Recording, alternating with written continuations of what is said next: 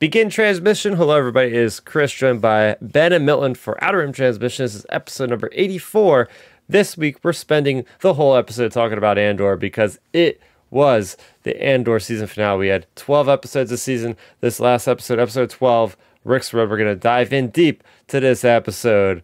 Um, and it's here in the thanks, you know, here in US, it's Thanksgiving. So we're going to start off by just, hey, what's your favorite Thanksgiving food? I'm going to just icebreaker, boom. Go ahead, Milton. Milton, you first. Macaroni, easily. Mac and cheese. I say a good strong number two is green bean casserole.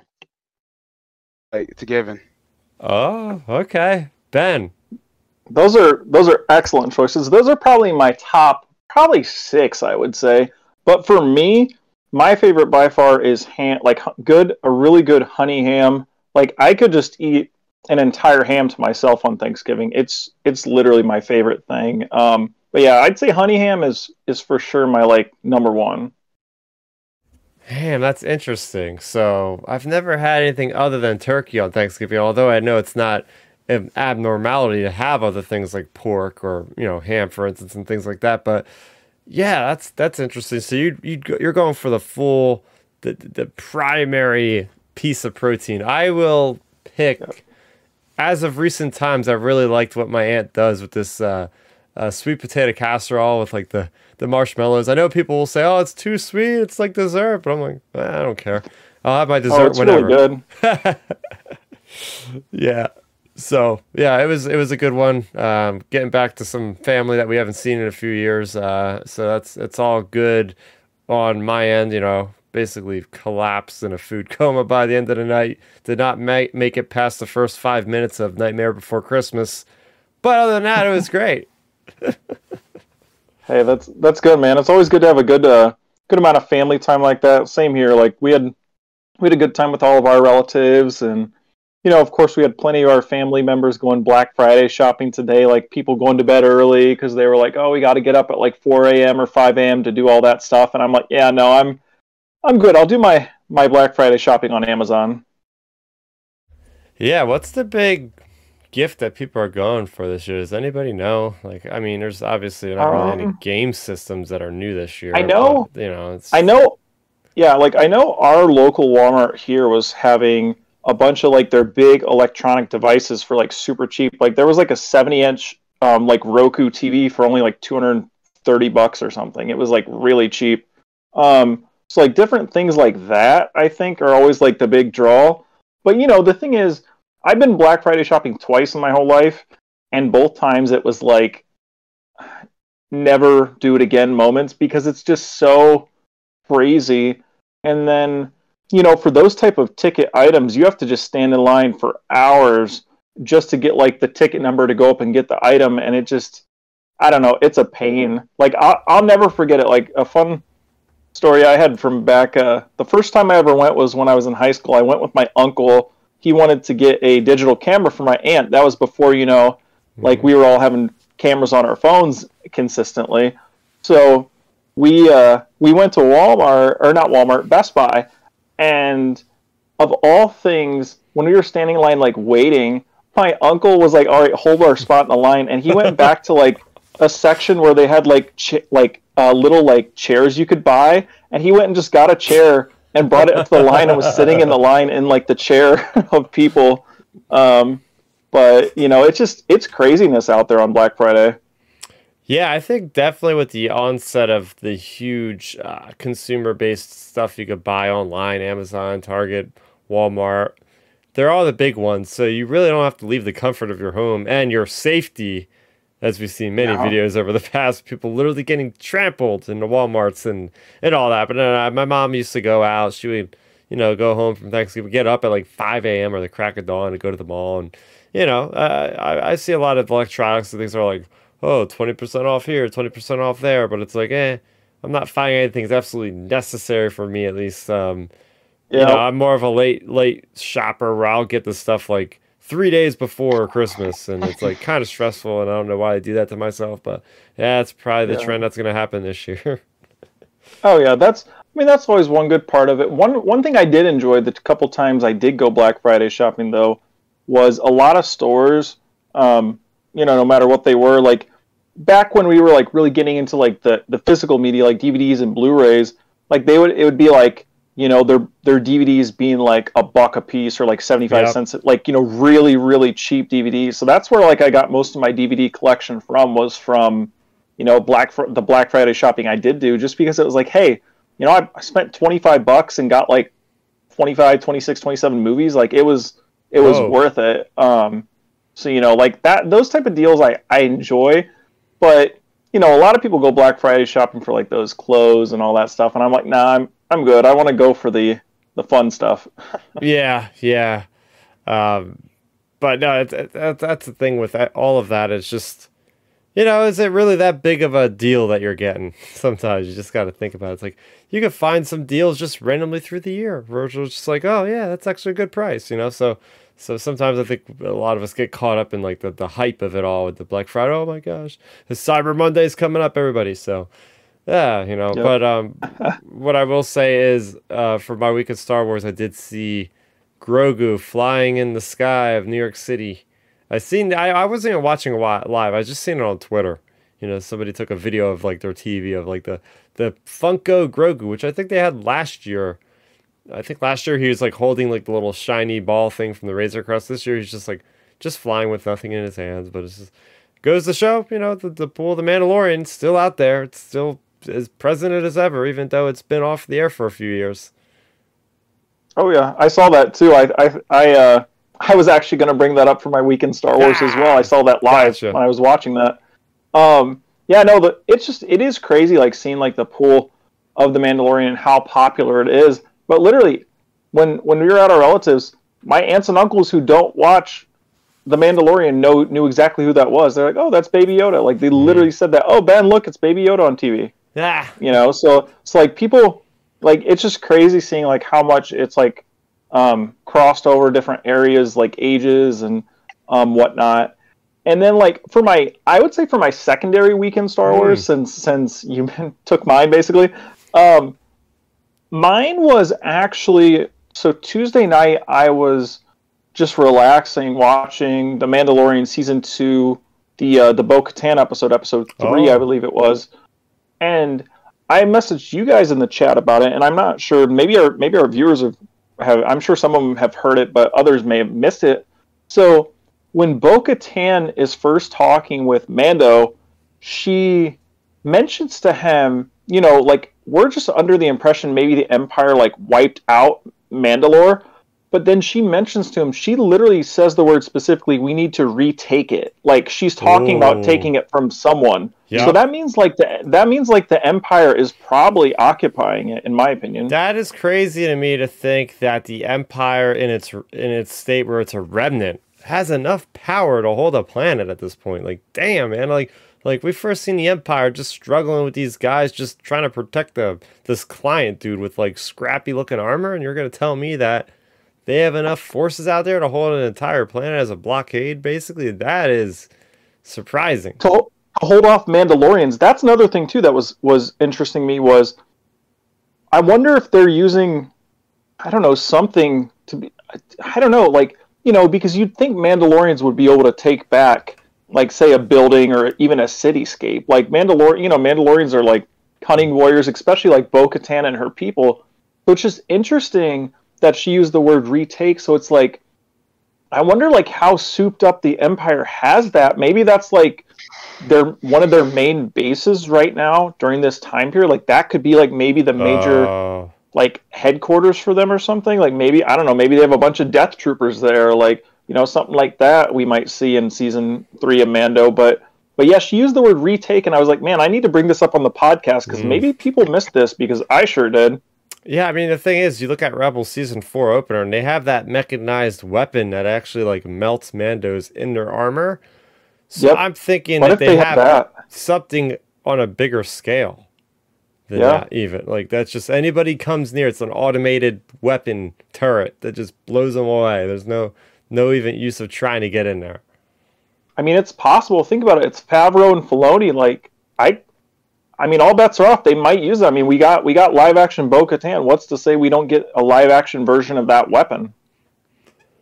Yeah, yeah. Bill, what are your thoughts on this? You think that uh, the Mandalorian planet homeworld Mandalore is going to be uh, heavily fortified Imperial position? I mean, we see a lot of fighting in the trailers, a lot of fighting. Not sure where that is. It might. It's probably not even Mandalore, but yeah, it could be fun. Yeah, I mean, we kind of got the hint at that the end of uh, season two whenever they talked about the dark saber. I mean, I think we all can predict that this particular season is going to go to that particular area of Star Wars, and that's something that I think fans want to see. I mean, look, Mandalore, all that stuff with Mandalore back in the Clone Wars uh, cartoon was dope. I think that was some of my favorite, you know, storytelling when it comes to that show. And I think in live action, bringing back, uh, you don't bring back Katee Sackhoff. Hmm. Know, you don't bring her back just to do a couple episodes. I mean, come on, you got to pay that off. And clearly, they hinted at that at the end of season two. So I would love to see it. I know they said it was destroyed by the Empire at one point, mm-hmm. but I feel like I feel like there there's something that they weren't telling us, or maybe there's parts of Mandalore that was destroyed. Might be some of that stuff still there. I mean, you don't just wipe out a particular type of culture without at least giving us something. Um, so no, or so yeah. So I think it's going to be in the show. Mm-hmm. Yeah, it's interesting because in the Book of Boba Fett, we get the flashback of like the hundreds of TIE bombers that are just unleashing carnage on that place. And when you think about it, like this location has seen so much destruction, even in the Clone Wars, it had already suffered war, and that's why they have that shell because the people already were in war, and like the outskirts of that were all desolated from dis- destruction. So all the people were living already in that one little shelter. Then to see that get bombed to hell and lava and everything in the Book of Boba Fett flashback, it's like what's left of this place at this point? I guess underground is the only place left, which is uh, the caves that he's having to said like redo his vow to the Mandalorian. I don't know, but yeah, could be could be interesting. Could be interesting.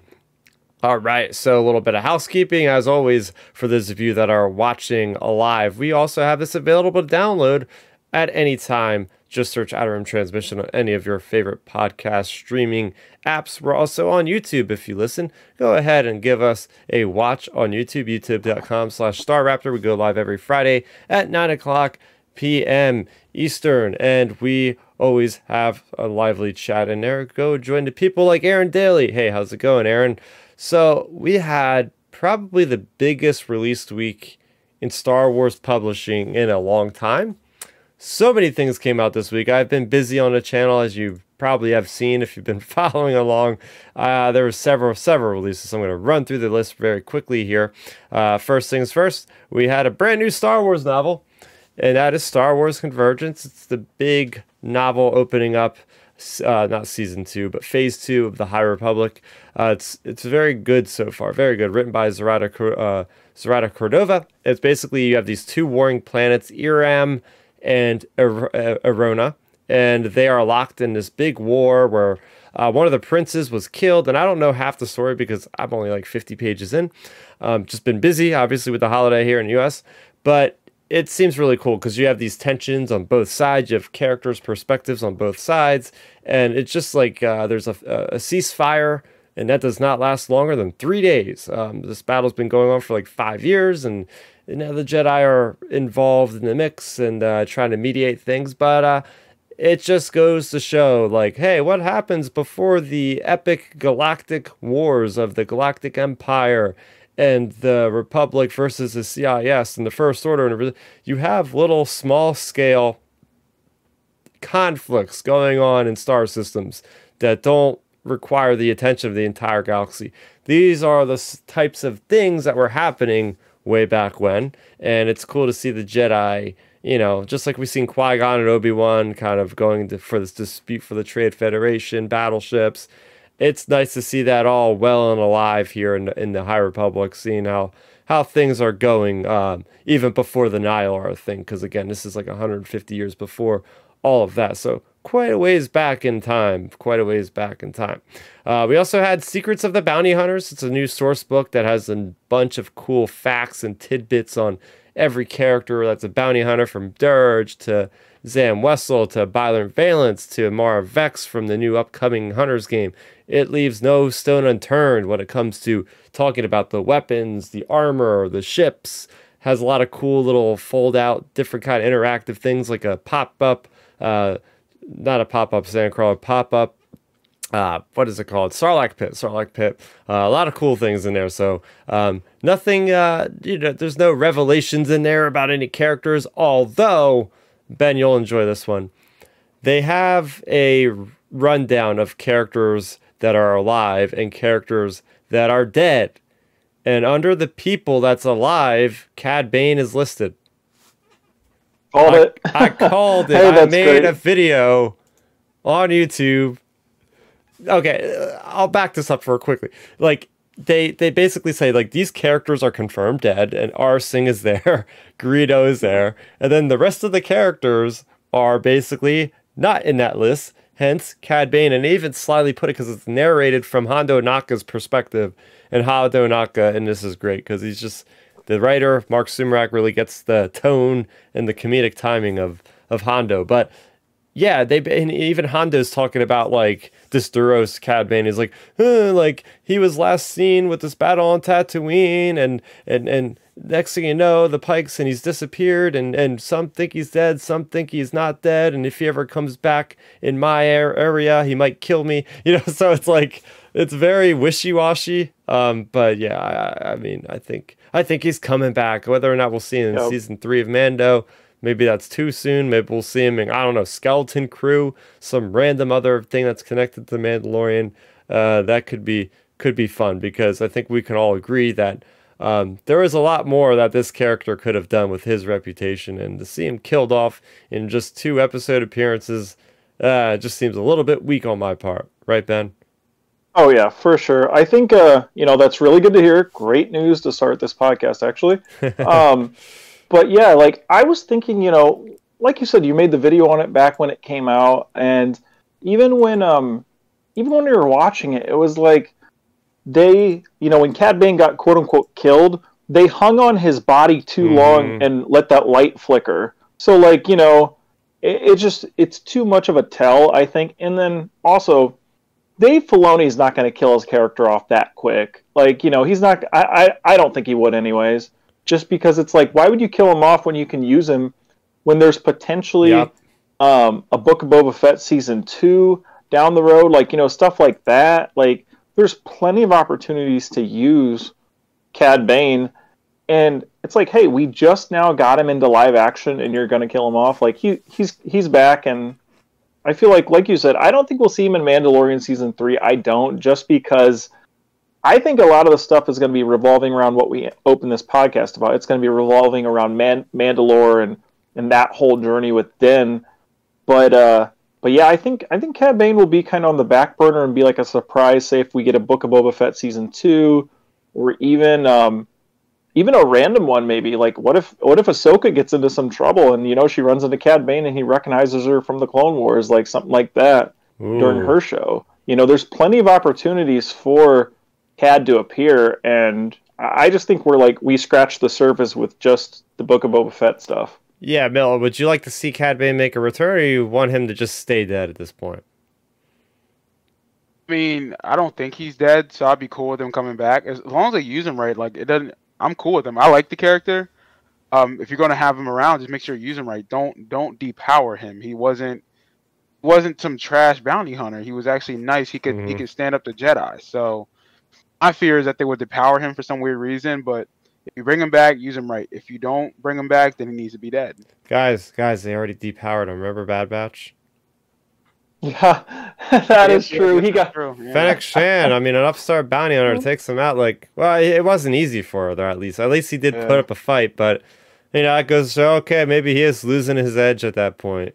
Because I don't know the lifespan of a Duros or how old he even is, but that's the argument. Is like, okay, yeah, no. Eventually, he would get his senses, senses and his skills dulled if he's not yeah. fighting Jedi all the time. It's been several years at that point. And what else is he doing? You know. So Yeah. anyway, what, be- what what better way than practice against Ahsoka? Yeah, seriously. Seriously. All right, so that wasn't all. We also had Tales from the Rancor Pit, which is a collected uh, little graphic novel. Um, actually, I have it right here. Um, this is a cool little little graphic novel by Dark Horse. It came Oh, about a month late because, as you could probably imagine, this is more of like a Halloween themed Star Wars book. Got great artwork in here by a number of different uh, artists, but uh, I like how it really pops. The artwork's pretty nice in this. But uh, yeah, it's just a bunch of short stories. Essentially, a guy's being uh, about to be eaten by a rancor. He's trying to plead for his life, and he says, "I can tell you a couple stories." And one of them's about you know wampas and uh, dragon slugs on Hoth, and you got different things going on with the Clone Wars with uh, droids being reanimated by some kind of thing where the guy ends up having a hallucination. Spoiler. And we also have uh, uh, something in the High Republic. So that, that was a fun read. Uh, next up, we also had a brand new series start off Yoda issue number one. Yeah, no, this this list just keeps on going, keeps on going. issue number one of a new Maxi series, written, of course, by Cavan Scott, another one uh, written by the the, the, the British uh, author over there.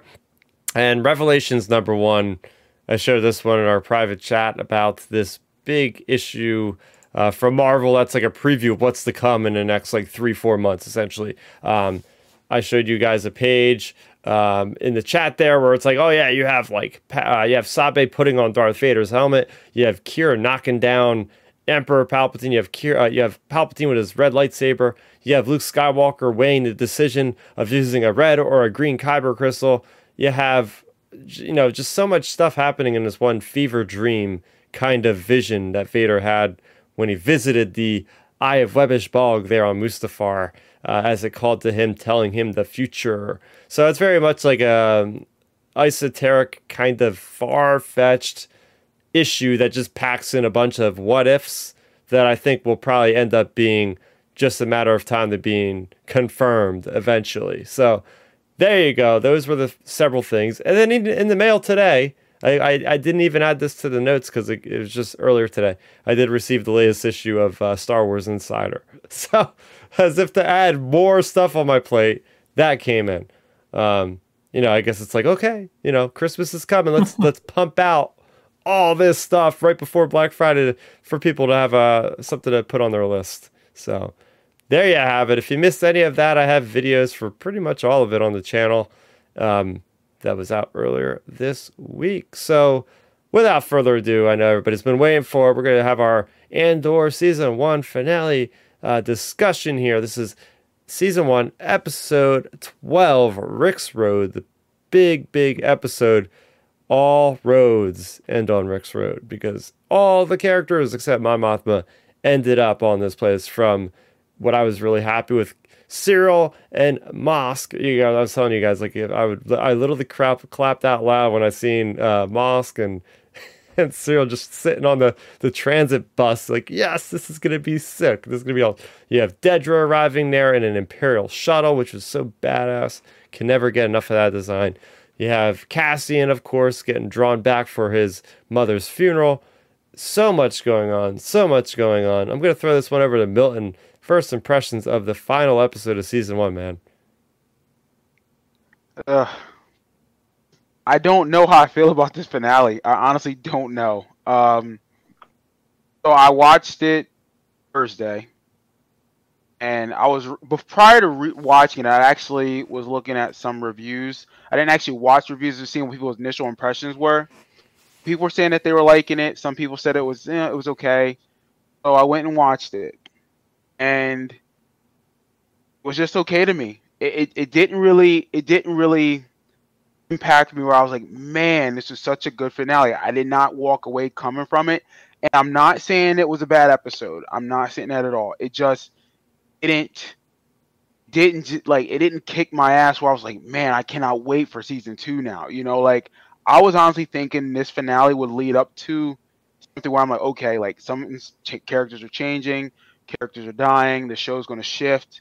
You know, season two is going to be where it's at. Honestly, I couldn't this episode was just okay. It's just okay. It wasn't bad. It just wasn't that exciting. I think it, I think the pacing to me was kind of off. Um, thought they could have done some things differently. Um, thought some characters should have died. I think they everyone shouldn't have lived. I, I think people should have died. But um, I, I guess they're they're setting it up for season two, and hopefully things will pay off in the first couple episodes of season two. But again, this episode was just mm, okay to me. Ben? Um, I'd say I'm. I think for me, the episode, like, I can definitely echo a lot of those points, Milton. Like, I think there were some parts in the episode I felt like they were a little drug on. Like, like for me, I know a lot of people loved the the like the Maarva speech thing. Mm. Like, I think that could have been cut down just a little bit because I think it was drug out just a smidge too long for my liking. But like for me, I thought the episode overall was solid. You know, it wasn't like an incredible like over the top finale. Like to me, like I know this was 12 episodes and stuff. Like obviously this wouldn't be a midway point, but to me this felt more like a mid-season finale than a finale in my opinion. Like that that's honestly my assessment of it because like I just think you know we should have like you mentioned Milton, I think we we should have had like a death from one of the new characters whether it be Dedra or um, any like the good guys like like I think we should have had someone die or Syril or who or whoever, but like I just I just think there should have been some type of like a death or something. Um, and then some of the pacing I think at the beginning of the episode was drug out. It, it was a little too slow um, because, and I'm saying this not even just as like a uh, like a thing you know because i've loved the pacing from episode 6 until episode 11 like i've loved the last five episodes pacings and it just felt like we almost hit like a a brick wall.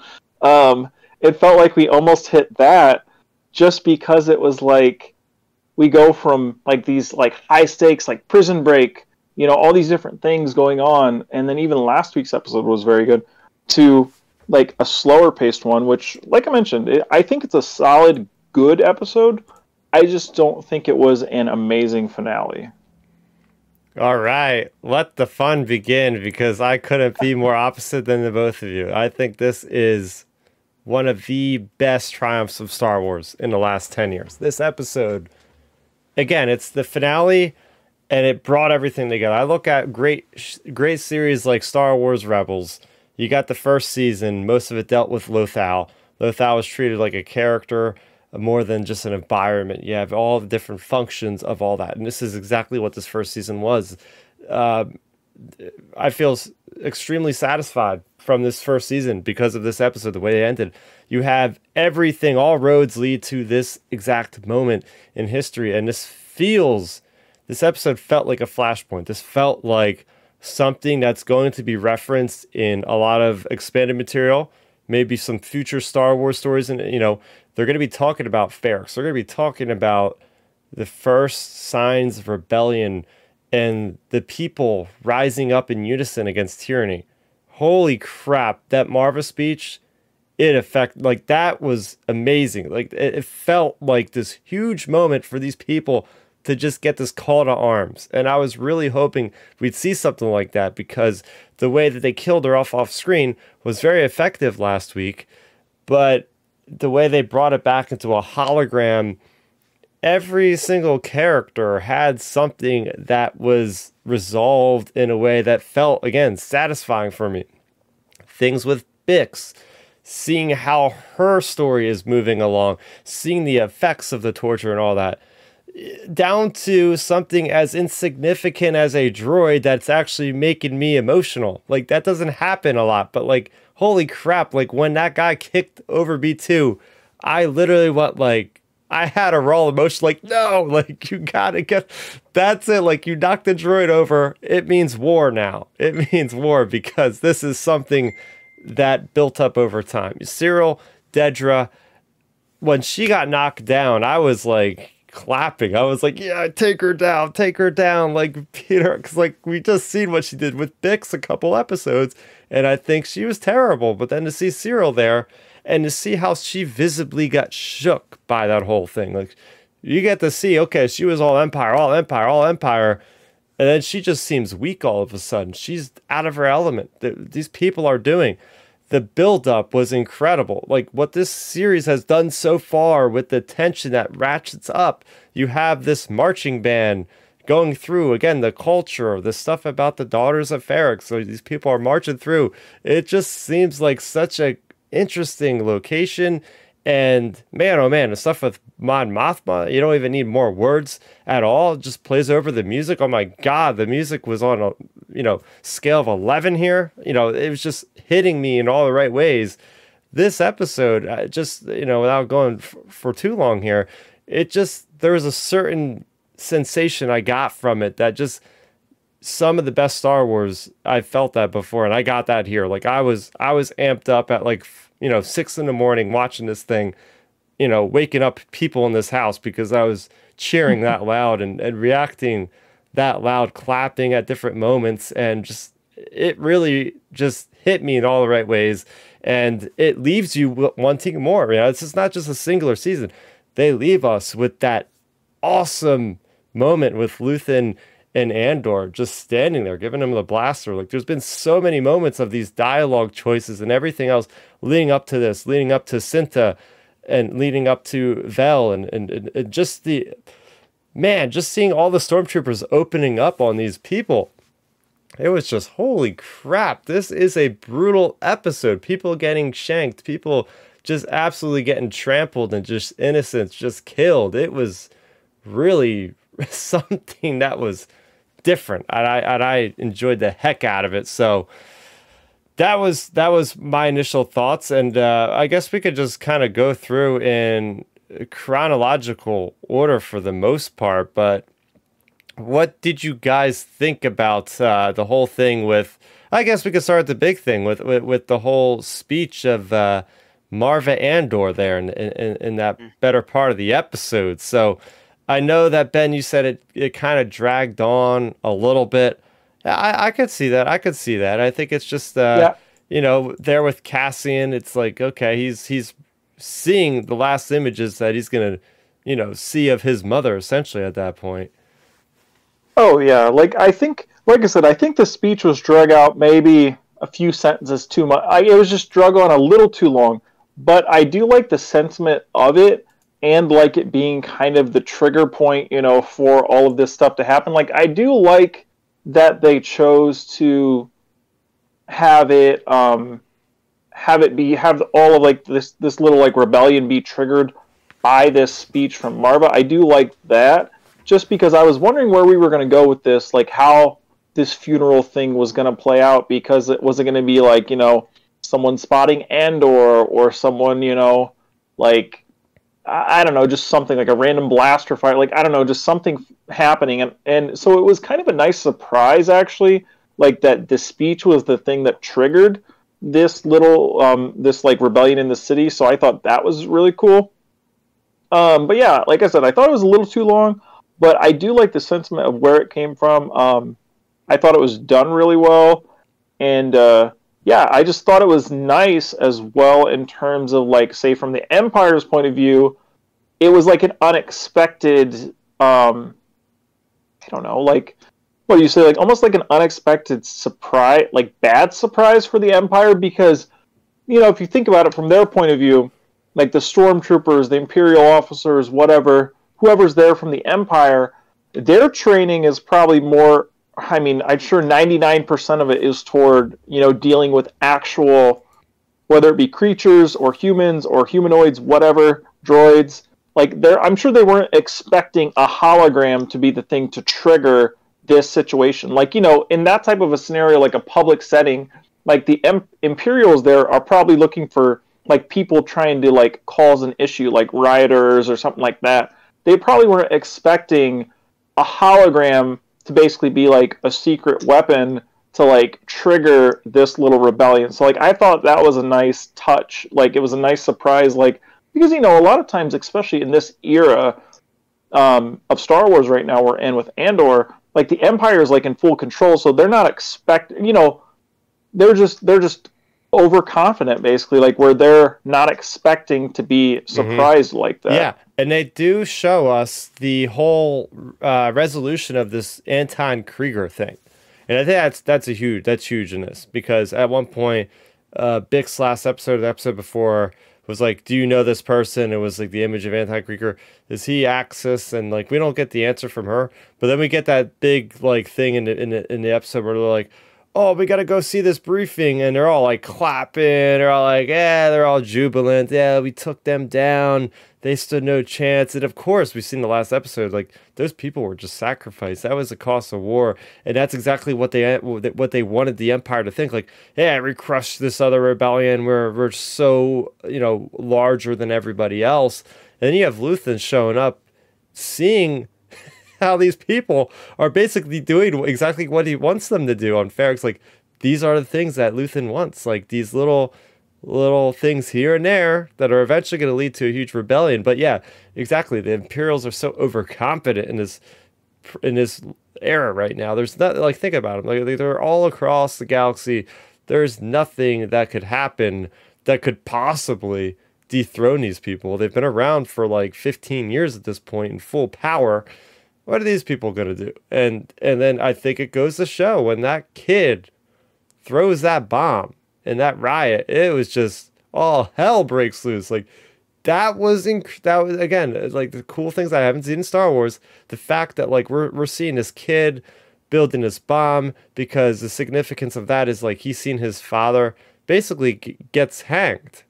Like we don't see that happen, but in the previous episode, they're like, "Oh, you what you want to do? Like, oh, let's let's hang him." We don't see that happening, but you you, see the image of his father like in a hologram. This is the, the stuff I'm telling you. It's like all these like little minor characters, all this stuff just boiled in this episode and just blew up. Where it was like, this to me is satisfying seeing all this this this destruction and, and and there's a little bit of hope in there of course too with people getting the upper hand on some of these imperials um, you know, any any words on this whole whole sequence with with Maarva there, Milton? Speech. I mean, it was it was solid. I mean, it did its job. You know, it, it was that you know, quote unquote, that spark. You know, mm-hmm. just to quote the Last Jedi. Um, it was that spark of what they were trying to accomplish. I mean, I mean, look, she wasn't Tony Stark from you know Avengers Endgame with his whole speech in hologram mode, which that's what I that's what I was thinking of the whole time, thinking, oh my god, like did they rip off you know Tony Stark, you know, love you three thousand? Um, no, it, it, it, served its purpose. Mm-hmm. I, I didn't think I didn't think the speech I didn't think it dragged. I think it was enough time. I think they were just trying to do a build up to what they were trying to do. And now I will say to agree with Ben on this, there were parts of this episode that did drag on. Mm-hmm. You know, mm-hmm. like I, I felt there was parts where they could have kind of cut it down, at least just got rid of a scene or two. But that particular section with the speech did its job. Um, and then for the Imperial to come up and like cover up the mm-hmm. the hologram, which which I was like, okay, I mean that, that could piss off a lot of people, which it did. Um, it, it did its job, so i am okay with the speech. Mm-hmm. Yeah, we got to talk about this one character that I don't think we've ever mentioned, and and the character's name is Brasso. That guy is the MVP, man. That guy just gets the brick and just smashes the Imperial. This guy just big dude just comes in in the front line, just smashes him. And think with Maarva's own brick. Like that's really symbolic. Like just bashing you with the person that just held you to rise up out of her own remains, bashed across the face. But it was it was the brutality. Let's talk about the the brutality of this episode because some of those things we haven't seen, like somebody being shanked and the blood on her hands, like with the whole thing with Cinta. Like, what was the reaction to the overall just brutality of the episode, the maturity of it all? Um, I mean, for for this type of show, and obviously with what Rogue One was, no, I'm not surprised. Um, just because this was this is very brutal Star Wars. We're we're not used to seeing this often. Um, I think this fits into the Rogue One storytelling and narrative in the sense of you know, it's a war film, espionage, spy. So rebellion, I, am totally for it. So I'm I'm not was not taken back from it. It, it, it fit. Like you couldn't have put this in. You couldn't have done this in Obi Wan. You know, this wouldn't have been a mm-hmm. good fit for Obi Wan. Um, I felt with this particular show, yes, it worked. Mm-hmm. Ben. Yeah, I would say for me, um, I'm similar. I think the like the brutality of the show has been um, pretty good so far. Like I, I've I've I thought you know several points of the show really has, has have done a really good job with it. Whether it be like the stuff we've seen in this episode, like you mentioned with the shaking, the way the riot was, or even like in past episodes with like that Doctor Death guy basically just like putting people yeah. down. We saw like that sort of stuff. Like I think the brutality's been um, really good. I don't know. Good's kind of a weird word to say about brutal stuff like this, but you know what I mean. Like it, it's it was it did its job I would have to say and have to note though, I would love to have seen this type of brutality with the Book of Boba Fett. Like that, I think would have been incredible.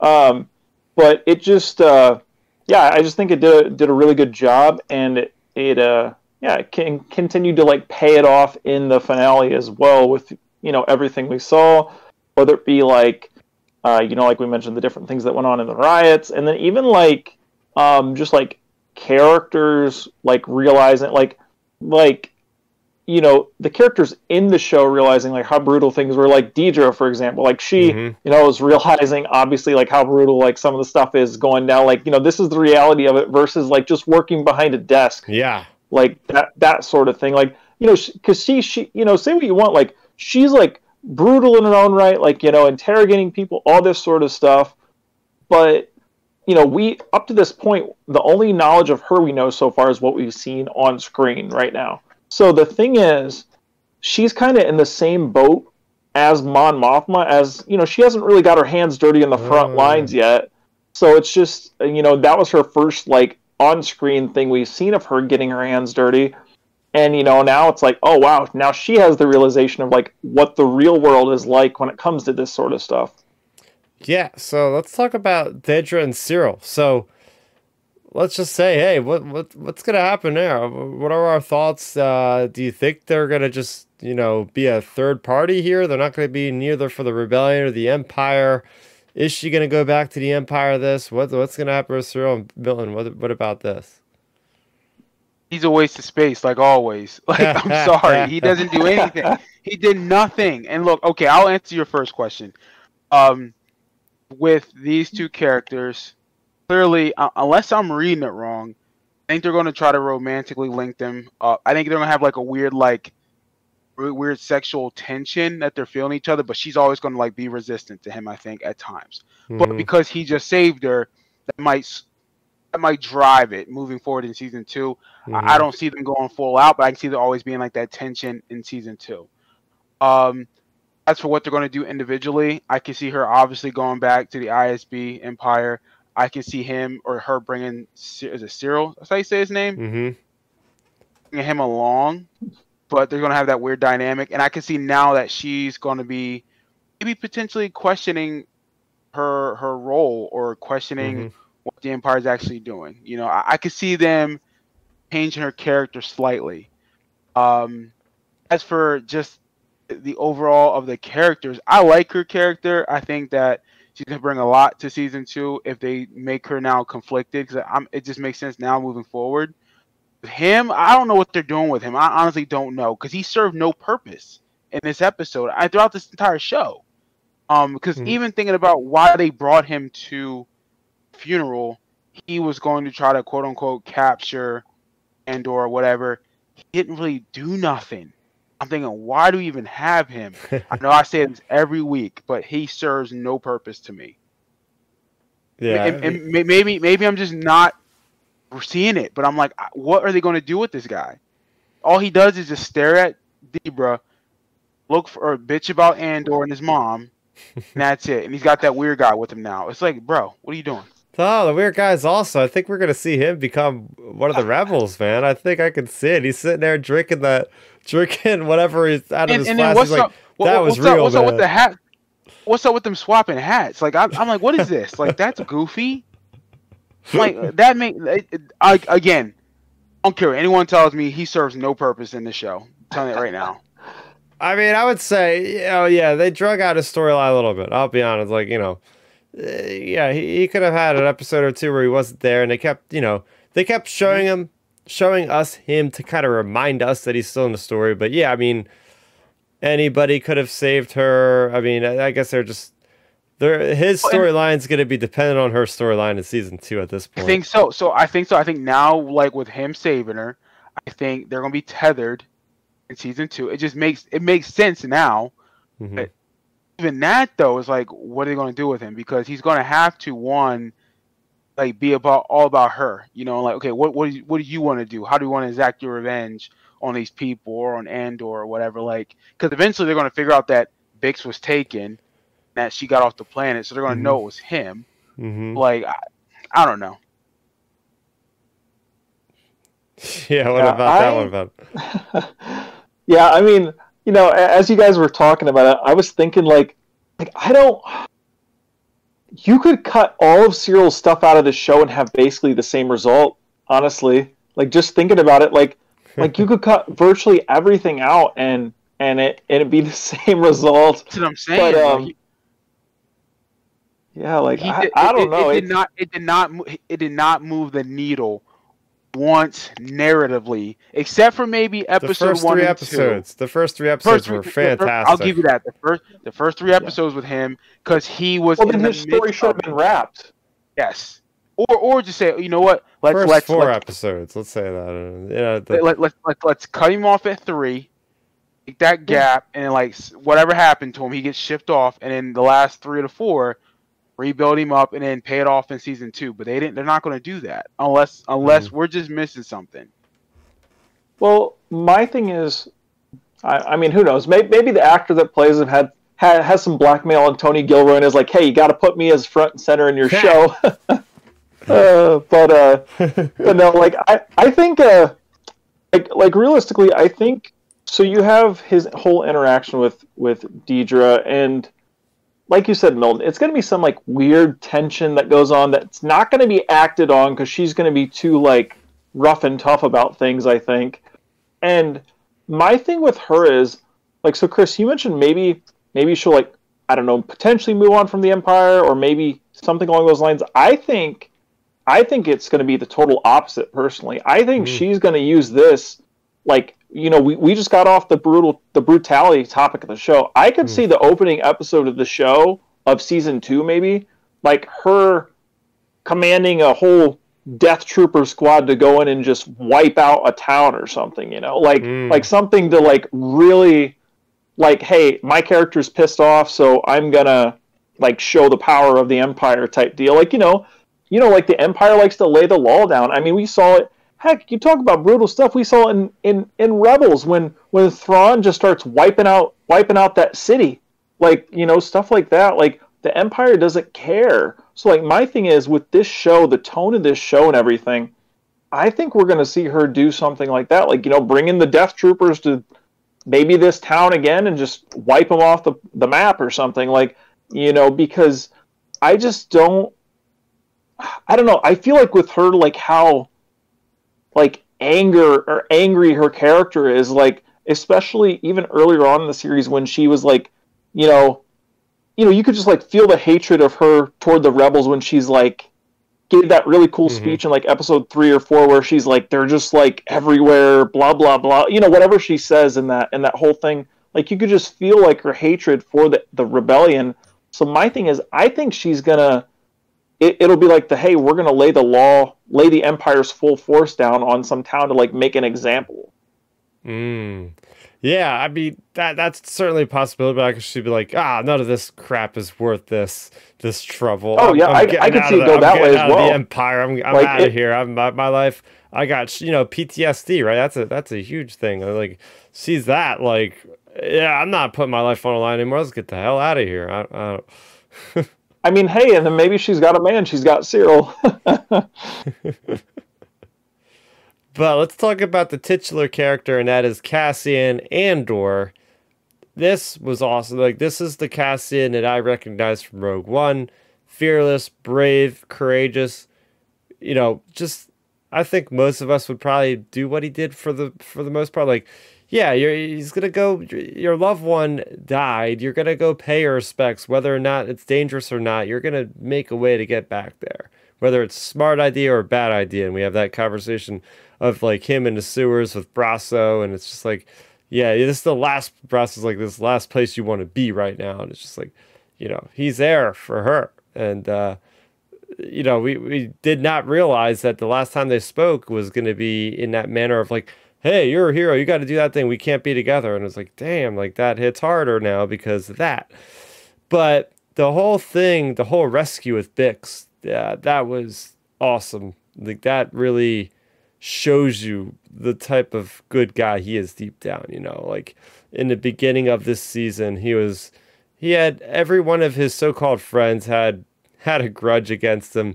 Because he owed everybody money and he was like this dirt, dirty dude that's just uh, you know just making these terrible schemes and, and different things and now we get to see him as the hero. So i really felt that we got to see so much selflessness. You got to see from episode one to episode two he's putting his life on the line for a cause and it's paying off. So i, I really like to see from episode one to episode 12 here the transformation of, of Andor into the Andor that we know. Yeah, I mean, I thought this particular episode with his development, um, you're right. I have to, have to agree. It, it, reminded me of what we were seeing, what we're going to see in Rogue One. Um, I think that final scene was really something that you can tell. It, it kind of reminded me of the end of Rogue One, how he was okay with dying. Like he, mm-hmm. I think at this point he knows like he has nothing. He's he's on borrowed time. So he was willing to say, "Hey, you know, if you want to kill me, kill me. I'll make it easy on you." You know, mm-hmm. and I think he just gets it. And it reminded me of the end of Rogue One, where he's like, "Listen, with Jyn, your father will be proud. He doesn't have family, so he he knows his time is is up. He's just a piece to this rebellion. He isn't the rebellion." Um, but I liked how him and Luthen had that exchange at the end. You can clearly see that Luthen is like, "Okay, I now have someone who has nothing to lose." I, I love how that that comes for full circle. Yeah. No, Cassian did Cassian did a good job in this episode um, with his character. Uh, I love where we're going with him. Thought he obviously he's the he's the strongest part of this particular episode, in my opinion. Just you know him dealing with his emotions, mm-hmm. but also still being a hero, trying to do the right thing, but saying, hey, you know what? If it's my time, it's my time to go. You know, I, I've lived for this my, my family's done. Let's just be done with this. But that, hey, yeah. we'll, we'll, we'll see what happens in season two. Yeah, yeah, yeah. And uh, going into that, like, there's the whole part of the manifesto from Nemik, And I was waiting to see the payback. You know, we got that all the way in episode five when he was telling about the manifesto. And we haven't seen anything. We know he had the manifesto, but it was really cool to be able to hear Nemik's voice again and to see that these are the seeds that are being laid into Andor's decision for the rebellion. And he's learning, like, this dude got me this information and he's making sense with how the Empire is. Hell, I would like to just get an audio file of everything the guy said. Like, come on, Lucasfilm, put out a podcast of Nemik's uh, version of the galaxy with the Empire or something, whatever you want to call it. But uh, Ben, what, what, did you think about this whole thing with him being in the ship with that? Yeah, I mean, I thought I thought it was done really well. It was it was cool, like you said, that it tied back to that earlier episode, um, and then just everything with Cassian, I thought was done really well. Like like Milton mentioned, he was for sure the strongest character of the episode by far. I would say because there have been other episodes, you know, we've talked about it in the in the past where it was like, man, Cassian's the title character, but he's not the main character of his own couple episodes here. You know, like some of the episodes felt like it was like Syril or Dedra or or whoever, and it, and now it actually felt like it was Cassian's episode, which is nice. And then, um, you know, just seeing, you know, like you guys mentioned, him going through all his emotions and dealing with like everything, um, especially like the fact that you know, there's probably like different angles you could think about it. Like him going back there with all those emotions could also be like he's going back there to obviously see his loved one's funeral, but he's also going back there because it's like, what do you got to lose? So like he's mm-hmm. probably thinking, well, if I if I get killed, I get killed. It doesn't matter. I mean, I've lost everything else. So like, what's it what's it really matter at this point? So um, so it's it's cool like getting to see his like emotions that way, and then of course his his interaction with Luthen was done really well. Like that uh that reminded me of another show. I don't remember what show or or movie it was, but you know, it's just that whole thing of like the the hero asking just like, "Hey, kill me," you know, if you want, like, yeah. go ahead, like type deal. Like like you've seen that happen before um, in other situations and other movies. So like in other shows, so it was cool getting to see that. And then I think they're going to use this as like a springboard as well to kind of like leapfrog certain steps of Cassian in the rebellion. Like you know now he's in the rebellion for sure. Obviously, like the way the way that the way the interaction went out with mm-hmm. Luthen, like he's fully into it. So my thing is, I think it's going to be kind of one of those like, you know, implications. He's jo- he's fully in the rebellion, and then boom, we we jump right into a mission with him in season two of the show. You know what I mean? Like it's going to skip all those like little nitty gritty Hmm. um, steps. I think we're going to jump right into something where it's going to be, you know, whatever mission it may be. I, th- I think that's what they're going to use this scene as a springboard to, like Luthen assigning him to some mission, and he's just like kind of buying into it. Yeah, well, we did get confirmation this week from uh, Tony Gilroy that season two is going to pick up a year after this event. Oh, yep. Hey, there we go. I, di- I didn't even So- see that quote, and I just said that. so yeah, I think that makes sense. And uh, I mean, I'm also intrigued, but also worried about season two because I love season one so much that I love the formula, but to know that it's going to be sped up to have like arcs that are separated by year, it's going to be sort of like what House of the Dragon did to a certain degree. I just hope we don't lose too much character development and cool stuff in the way because, you know, Ferrix is basically going to be that we got that synopsis while back in one of the magazines where there's a blurb like, yeah, season one is just based on one planet. Season two is going to be like all over. So I think that's part of the charm with this season. And, You know, we're just talking about episode 12 today, but, you know, episode 12 is basically all on Ferrix and uh, the culmination of the story on Ferrix is just like, yeah, this this is one of the reasons why this show was so special to me is because Ferrix was done so well. I mean, they built this set out there in the UK somewhere, and it wasn't even on the volume barely, and uh, and, and all the characters like you even get to see the the one character that that basically got that alien guy in episode one or two to like try to back him up to get the money out of Andor, and it's that like minor character that ended up selling Andor's like location to the Imperial. So it's stuff like that that I really enjoy. Like they, they took the time to give this guy a little bit, of a backstory, and they called him back from episode two all the way back in episode twelve. It's like this is the kind of stuff I love when you build up this community of people on Ferrix that you can't get that from like a three episode arc and have that kind of like aha moment sort of thing. Oh yeah, we're definitely like season two of this show is definitely going to be, I would say, more up upbeat, just naturally from the overall show, overall um, progression of the show. Because like you said, with each arc being in a year, like a year a year per arc per three episodes, like it's naturally going to be sped up, just because it'll be like they'll have to tell like Cassian story, Cassian slash Luthen stuff slash Mon Mothma stuff going on as well. So like, you know, we're going to have a lot of stories I think speeding up and probably I would say just naturally a little bit more action since it's leading up more and more to the events of Rogue One, so it'll be more like action packed.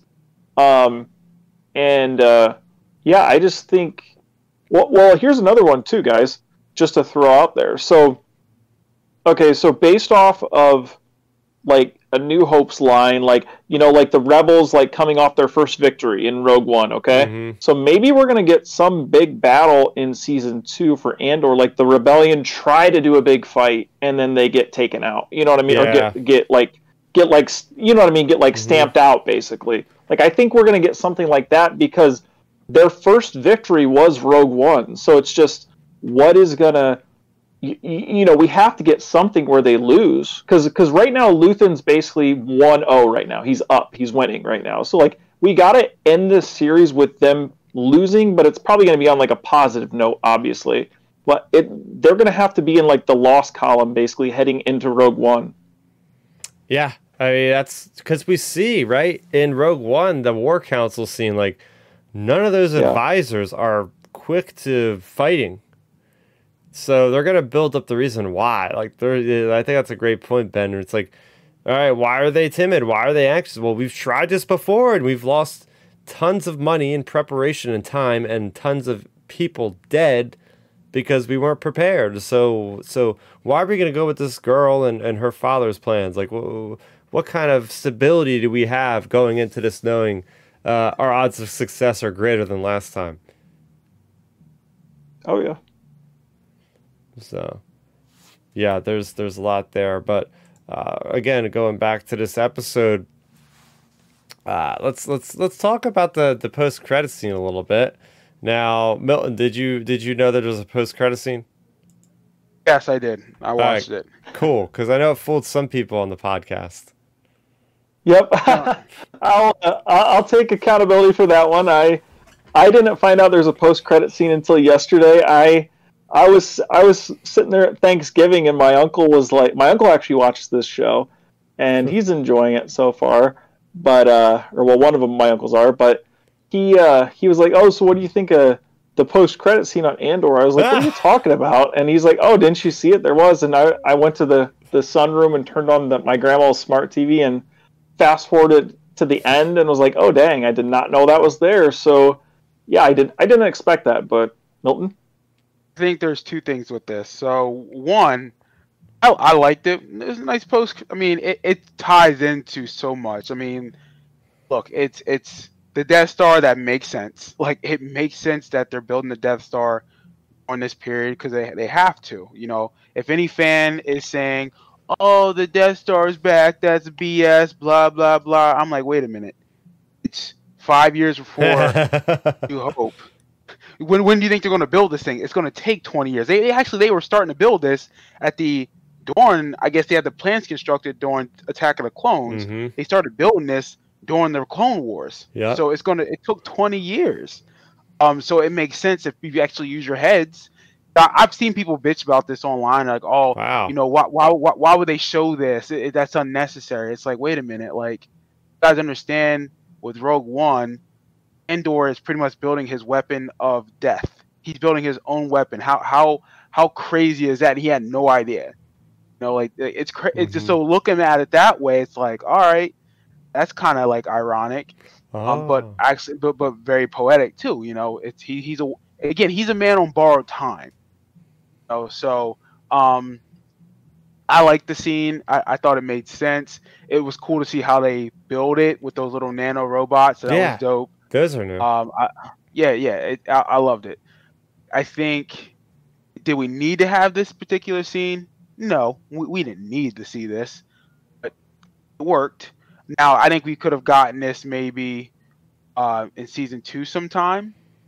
Again, this works for season one, so I'm not complaining about it. It wasn't necessary, but it's, it's okay for what they were trying to do.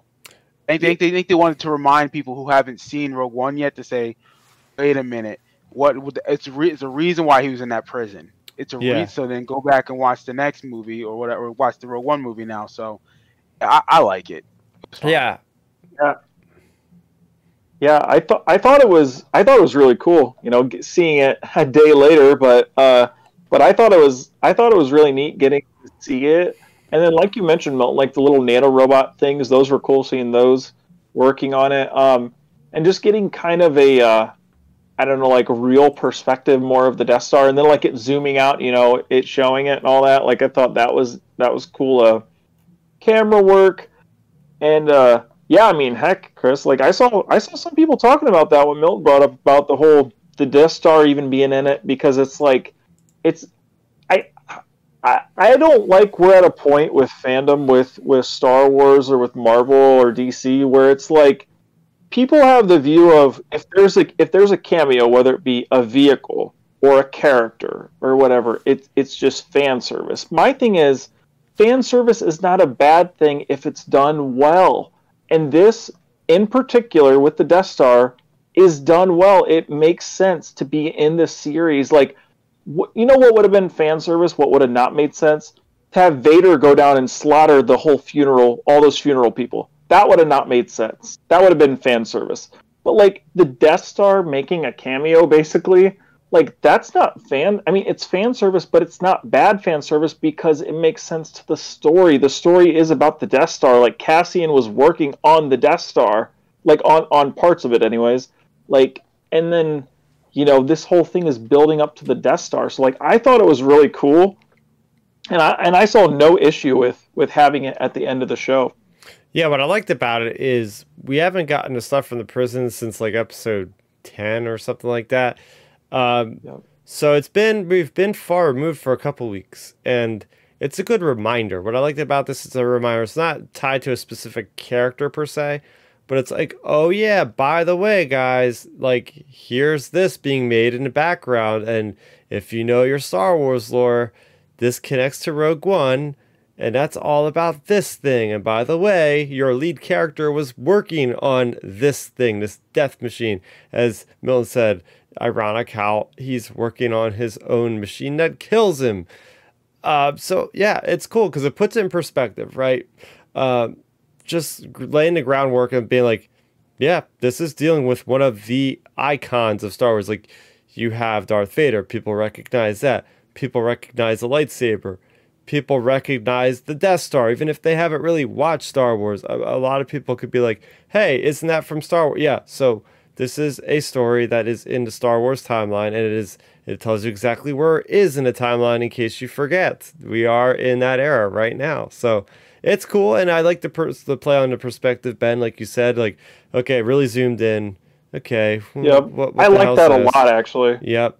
And it's just very cine- right. like the cinematography of like the last shot of like the different layers of the dish yes. being put in, and it's interesting because it's like we kept hearing in Rogue One, it's like director Krennic is like, why has the work slowed and all this sort of thing. It's like maybe season two We'll find out why the work slowed because right, right, now it looks like the damn thing's just about done already.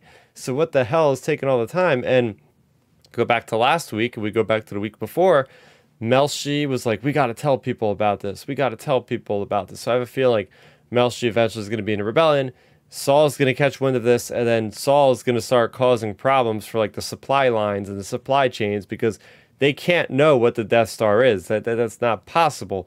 They know that, that, right. that, they were working on a machine of some sort, so maybe they find out some of the supply places, and that's like one of the early battles. One is like hitting these little things to slow down the logistics of building this thing, even though they don't know really what they're slowing down in the first place. Like little hit and run tactics, little Robin Hood things of stealing weapons and stuff and giving them to the poor. Like we know the X Wings were originally going to be made for the Empire, then they get turned over to the Rebellion. So like little things like that, I could see like season two, like each one of those arcs is going to have something to do with like slowing down production or something in a little little way or something.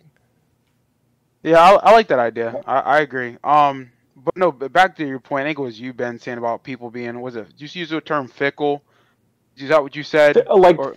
oh, like people, like people, like like Milton. A lot of you know, a lot of people instantly jump like like jump to the whole fan service thing. Fan service, you know, a, a Death Star. Death Star being in a in a Rogue One spinoff show is fan service, and I'm like, wait, no, it's not. And like, you know, to me, bad like fan service can be good if it's done well with the story, but it can also be bad. Like, you know, my example of it being bad would be you know, you have this big funeral outbreak riot and have Darth Vader pop in and just slaughter everybody. Right. That'd be yeah. fan service. That that'd be fan service. But but but continue.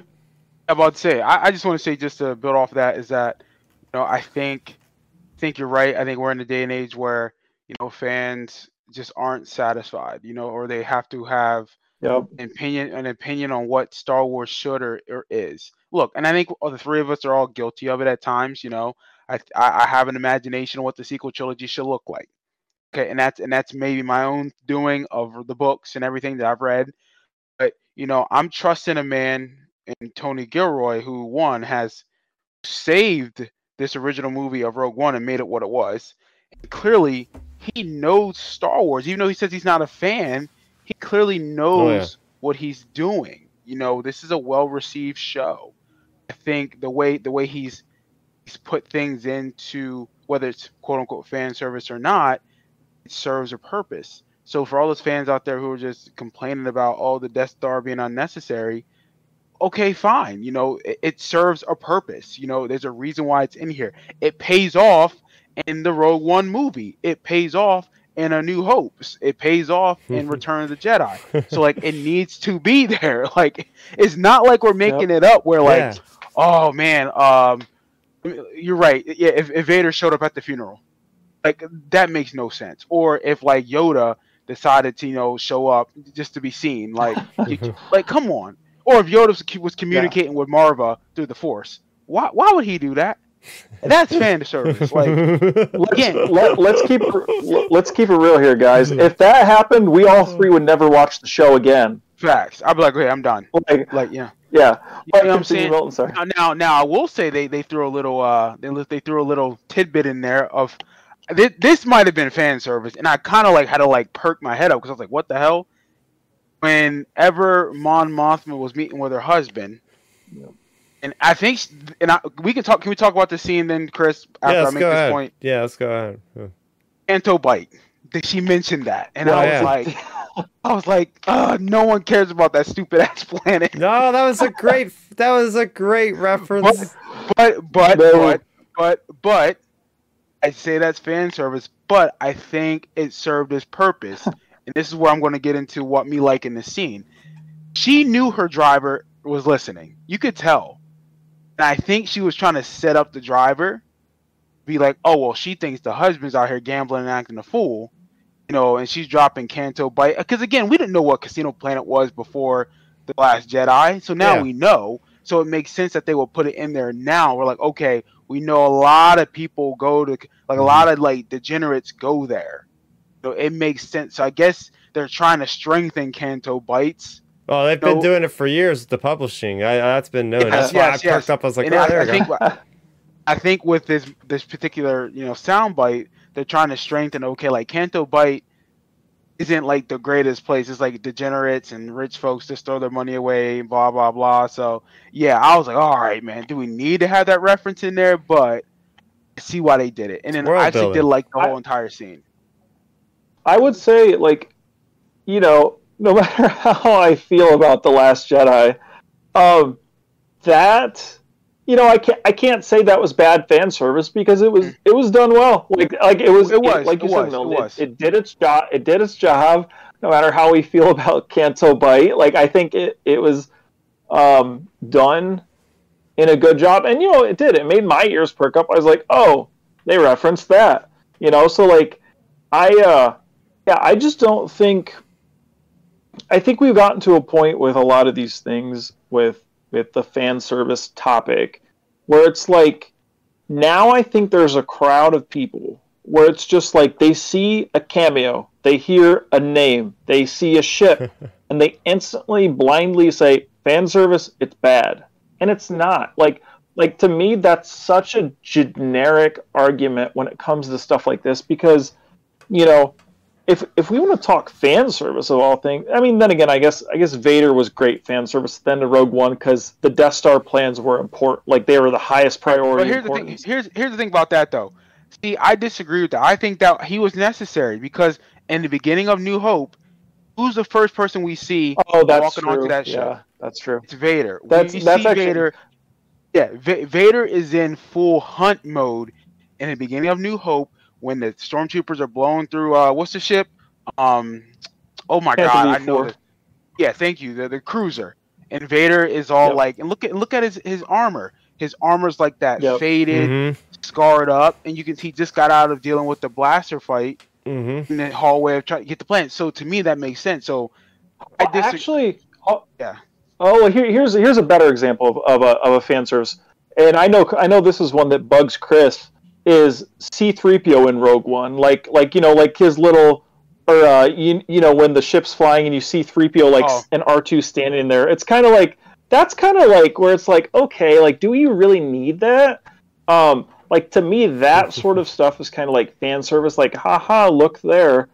Um, but I just think I don't know, like as Star Wars fans and as like movie movie fans, it just bugs me to see people like because that's constantly an argument on social media. Like you mentioned, Milton, I saw people complaining about the Death Star. I really did, and it's like just because it's a recognizable Oh thing that's integral to the characters we're dealing with, that doesn't mean it's fan service. That means it's part of the story. Yeah. Like for me, for, Exactly. for me, I think re- I think realistically, it, it wouldn't surprise me one bit, and it would fit the story. It would be fan service in a good way. But if we get uh, uh, Orson Krennic in season two, it would make sense He- if he's checking in he needs on to the be, Death he needs he needs to be there. It wouldn't Yeah. shock me if he's in it or if we get a glimpse Galen of Galen Erso. Urso or Galen Urso. Because Moff at this point, Galen. What'd you Tarkin? Arkin, yeah, whomever. Like, if we start getting these characters, and, and they don't got to be in four or five episodes, we can see them in one episode and pay it off because Mhm. we know how they're going to play out As a the next hologram. Exactly. And even even with the Death Star, again, what is everyone's favorite part of the show thus far? We all can agree the episodes in the prison. All can agree and Yeah. how they were really tying or like talking about oh you got to build these things, build these things, you know, you got to do this so you can win the shift of the day or whatever. That has been paid off with that cameo because Mhm. the first shot we see of that post credit are those things that they were building. You're like, oh, we've seen those before. And you get the nano robots moving them. You're like, oh, wait, what are they using these for? And all of a sudden, oh my God, they're building a satellite dish. This is crazy. So pretty much that prison was building the Death Star dish, and we love that particular scenes. And it paid. It all comes in full circle. It paid off. Mhm. Like if anyone's complaining about that, you clearly didn't pay attention to the show Yeah. because that that whole anyone would tell you that whole arc of the prison was dope. Oh, Oh, yeah, yeah. one hundred percent. I I just think a lot of it just comes back to, you know, we live in like a time with social media where it's like, you know, pe- people are so obsessed with like live tweeting and live posting while they're watching, and I think they get caught up and miss like little details like that, and it's just to me it's better to like feed off on social media. You know, you don't get to me you don't get publicity if you go and post something positive. You post you get you get likes, you get comments if you post something negative. It's like to me it's like if I post something say like strongly hating on the Death Star being in this show, it's likely to get more comments and likes than it would be if I oh I love the Death Star in this. Like you know, like it it just it just is like unfortunately but that's how it's gotten to be with a lot of this like fan service type of mm-hmm. discussion but it, it's just crazy like like you said milton when i when i started looking into the, the word death star on twitter and stuff hmm. like just seeing people like talking about the i would have never imagined in a million years seeing star wars fans complaining about the death star but it's like are we at this point Yeah. Like- well, the the, pro- the problem is too a lot a lot of people who who tend to do the live tweeting or whatever. The the responses that they get are the people that don't even watch the show. Just like, oh man, Yeah. that, that's in it. Not watching it. I'm I, yeah. That's I'm, Star I was Wars thinking- again. I was, Star I was Wars thinking, again, thinking about fan watching it, but you know, I was gonna Yeah. binge it, but I ain't watching it now. And it's like, you know what? If you haven't seen it, like like go go stay in your mom's basement. You know what I'm saying? Get get out of here with that because like if you if you can't make an independent opinion or thought before even like or Mhm. just stop. Just stop. Get off the. That's why I don't. That's why I don't get on Twitter on those first day or two of the episode's release because I'm thinking like, you know, I'll wait until it, um, can I can settle down and watch it myself. Then I'm going to look at the reactions and see all the analysis and breakdowns. Like it's just, I know myself. I need Well- to see it with fresh eyes. Exactly. I mean, a, a big example of that is like, you know, out of us three here on the podcast, from, you know, you started out, Milton, you started episode one, took you to episode 12 to fully confirm your opinion about Syril. there we go. I, listen, I'm just listen, man. I, I was I was trying. Like I, I I was trying, and again, never paid off for me. To, to me, I, I just think, like, man, man, we always get into funny Syril topics, but to me, I- okay, I just, I just have to say this, like, if, if Tony Gilroy or any of the cinematographers are watching this at this point in this show, just whoever it is, please stop just putting the camera straight onto his face. Because, like, I feel like we see him staring in the camera so much, and it's just like, just stop, stop that. Um, Yeah.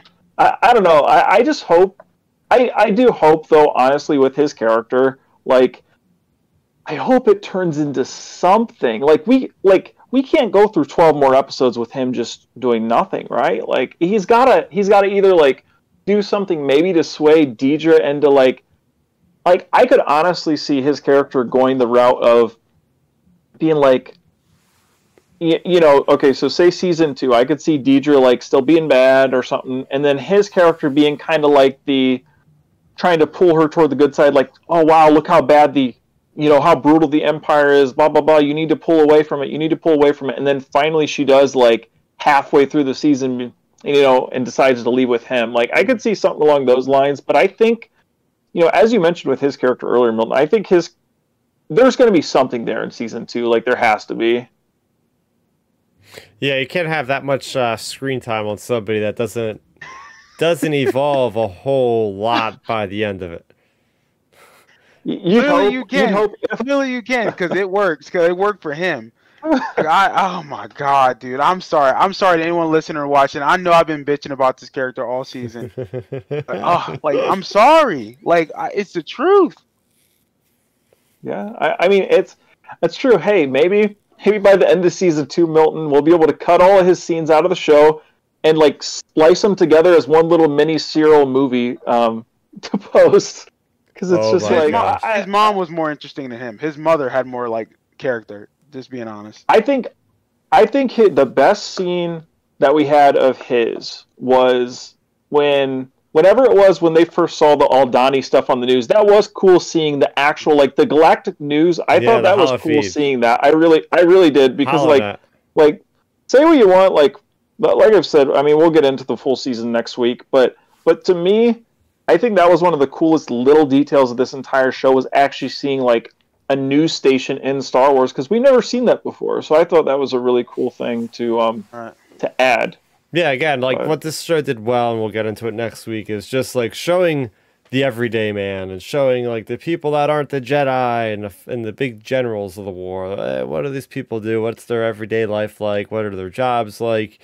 The people that make up the galaxy that um, and it adds really to it because when you know what the heroes are fighting for, the everyday man, what their what their life is like under the empire and how oppression happens, then you have more context um, going back or watching the original trilogy, which is all about the big shots. Now you now you know what these guys are fighting for. So shows like Andor are helping us watch that. Uh, shows like Star Wars Rebels are helping improve that that rewatchability that is Star Wars.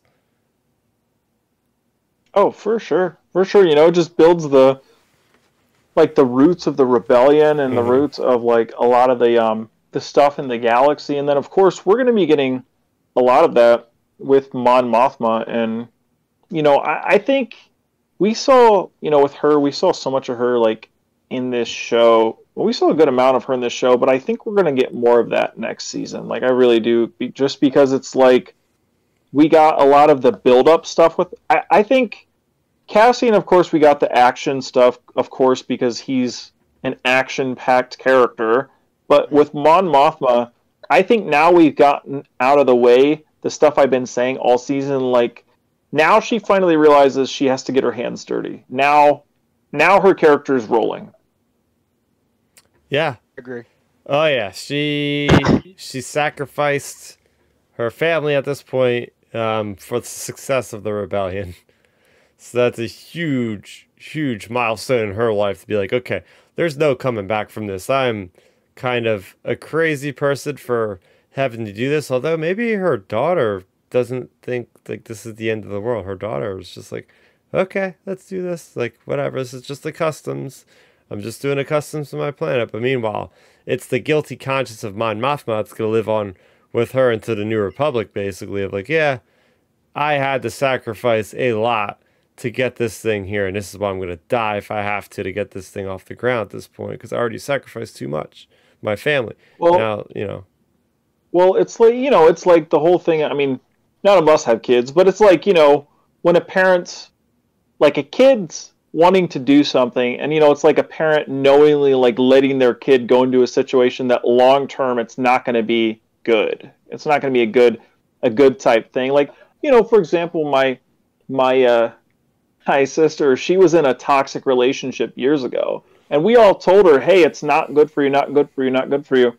and then you know eventually we just had to like let her go let her deal with it and and then eventually they ended up breaking up and like my and you know that's kind of like with mon mothma and her daughter it's like she knows the type of situation that an arranged marriage like she's in leads to and that's kind of what she's basically like well she's gonna have to give her daughter up and basically like let her daughter learn like what happens like like the repercussions of it long term because in theory i mean who knows? Maybe, like, like sure, Mon Mothma talked disparagingly now as her being older about that those customs, but maybe when she was like 14, 13, 15, maybe she was fine with it back then when she was a kid. And then now like as she's older, it'll be kind of a same like cycle repeating with her daughter. Mm. Yeah. So so there's that. There's that. Mon Mothma is uh yeah. I mean we we've seen from the beginning of I guess it was episode four to episode twelve. We've seen seen that arc play out. I like how you put it, Andor. Uh, Ben about Andor. How Andor's got the action sequences. Mon Mothma. We have a lot of momentum for this character that all she's really been doing is just like sitting, standing, and taking a speeder uh, here and there every once in a while. So, so not a lot of action, but a lot of action in terms of like her development and how she has changed, uh, and and especially how she's getting in deep, getting in too in deep with Luthen to even back out now with what happened with Aldhani. We get to see that moment of her reaction of like, oh crap, I didn't think it was going to be this serious, and now we are sacrificing a, a marriage proposal and, and an arrangement and all this. Yeah. Well, well, one more thing on the Mon Mothma stuff, and like, you know, I'm sure Milton will like it. Like, I think with Mon Mothma, the good thing about her wrapping the story with her daughter up, basically, is now the daughter is probably not going to be in season two. Like, I feel like she's yeah. out of the picture. So now we're going to be getting Mon Mothma maybe in action. Maybe I don't know. Maybe someone tries to take her out. Maybe like just something. I think we're going to get more like action obviously not Andor not Cassian style action but you know more stakes action if that makes sense for Mon Mothma. Like what do you what do you guys think? Yeah I could definitely I see that. that. yep go ahead Milton I was say I, I can see that too. I mean it just either she's going to get more action packed or just I don't know she, she'll be making more moves more moves behind the scenes that's more impactful besides just being the money person. Um but yeah we'll see. I mean I'm, I'm excited for her character. She was one of my favorite characters I said, she's gorgeous. I love seeing her on screen. Like she's hard not to look at. Um, but I love I love that actress, like how, how they how they portray her. So yeah, I, I love it. Hey, Genevieve O'Reilly, man, she, I just that's Mon Mothma, man. I mean, it's a different actress completely, obviously, but it's just like Ewan McGregor playing Obi Wan. You just watching, yeah, that's that's Obi Wan. That's Ben Kenobi. Yeah. Oh, there's no difference like with the characters. Like, like they they casted her so perfectly. Um, you know, she you can just see the transition to the Mon Mothma we get in Return of the Jedi. Like you can picture her being older and looking like that. Like mm-hmm. that's how it is with Ewan to Alec Guinness. Like to me, there's no like one Obi Wan over the other. For me, it's like I just see them all as one character at this point. Mm. Mm. Is there any last uh, topics or details you guys want to talk about with this episode? Mm, I don't know. I mean, I think I think we covered a lot. I think mm-hmm. overall, I mean, this this episode it served its purpose. You know, and, and I'll give our. I mean, I guess I'll just give my thoughts. If you want to rate and give my thoughts right now, Chris, it's up to you. I was gonna go over a quick nitpick, um, but okay. The, no, you go, you go, go, ahead. You go ahead. there, there, you know, there was a thread going on on Twitter. Um, people, people coming up with nitpicks. Nitpicks are fine, but uh, you know, it's it's just funny. Bricks and stuff like that are, you know, you, you if you know what I'm talking about, you know what I'm talking about. But um, I was like, screw it. If people are gonna nitpick about bricks and nails, I'm gonna nitpick about about damn stormtroopers. So here's my soapbox. Um, Death Troopers. Why aren't they threatening every anymore? We see them in Mandalorian. We see them in Rebels. They're getting picked off like every other trooper. These guys are supposed to be the the SEAL Team Six of the Star Wars galaxy. How are they getting picked off like nothing? That's my little gripe. Well, oh no, that's that's that's one hundred percent true. That's not even a that's not even a little gripe. That's a big gripe. It's like I, I I think that's like a company wide thing. Luckily, luckily Mando did pretty well with the. I guess those are Dark Troopers though. No, but, no, Death but, Troopers in um episode eight. Oh, were those Death Troopers in Mando? Yeah, they went in oh, to try shoot. to get. They went that. in to try to get Grogu and all them, and they just got picked off. Oh yeah, see, I um, I was thinking those were. Oh well, no, I guess I was thinking more what I was meaning more along the lines of was like the Dark Troopers from season two. That that's what I was thinking of. But uh, uh. yeah, those are Dark Troopers. Never mind. But yeah, even even there you go. There's another example in Mando season one. Like the Death Troopers aren't doing anything. Like like I just I don't know. It's just, it's just a gripe of it's just a gripe of mine because it's for action figures. That's all it is. Like I just don't like it.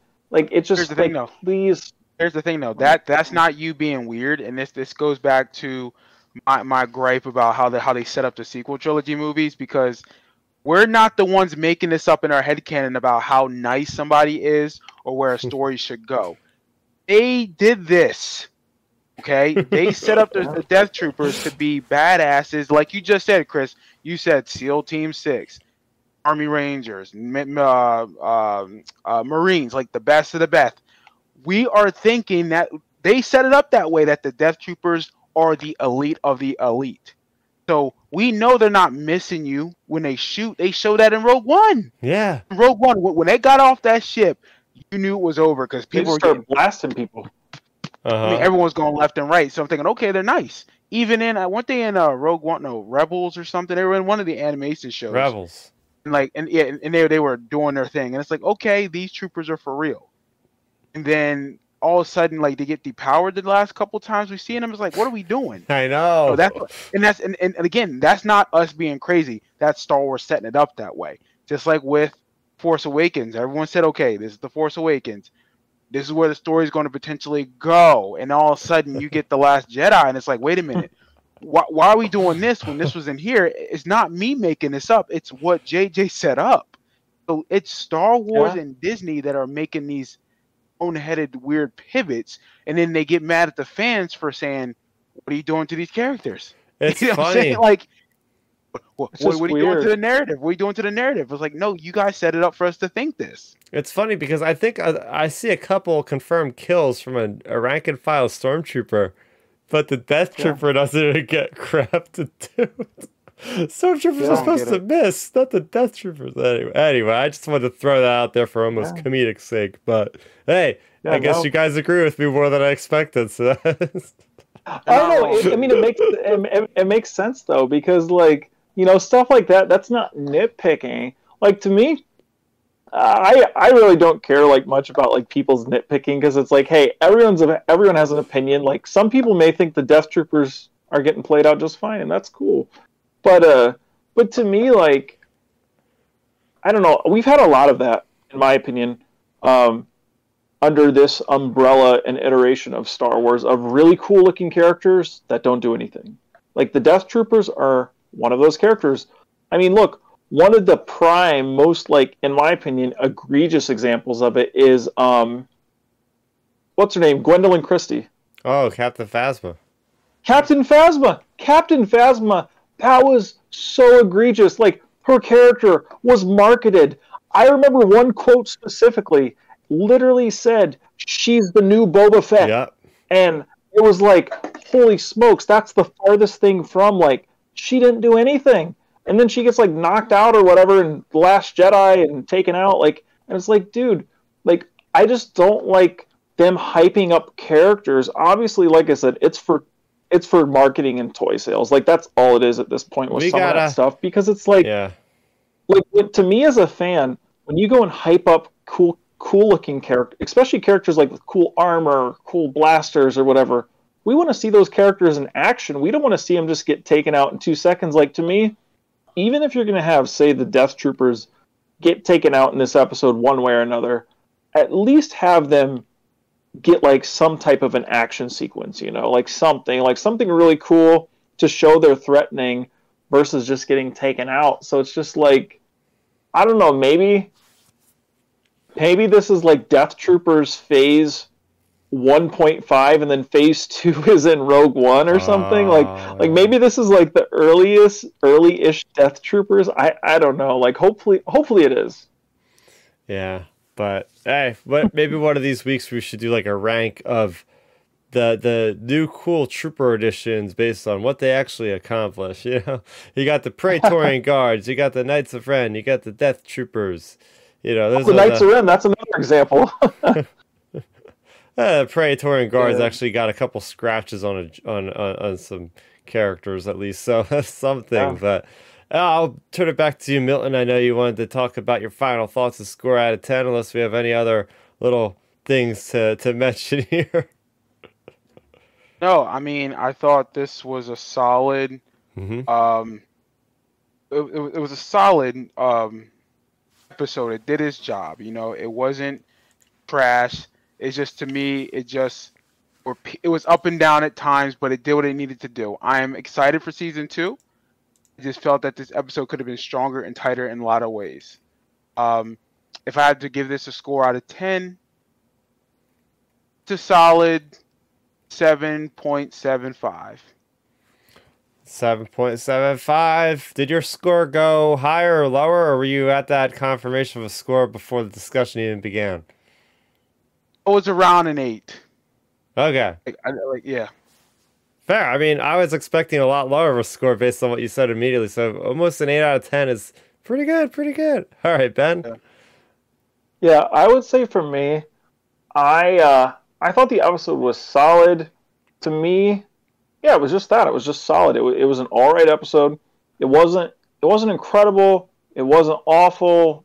Um, it was just solid. Like it had some good good moments in it for you know Cassian specifically. Of course, I feel like he was the standout of the episode.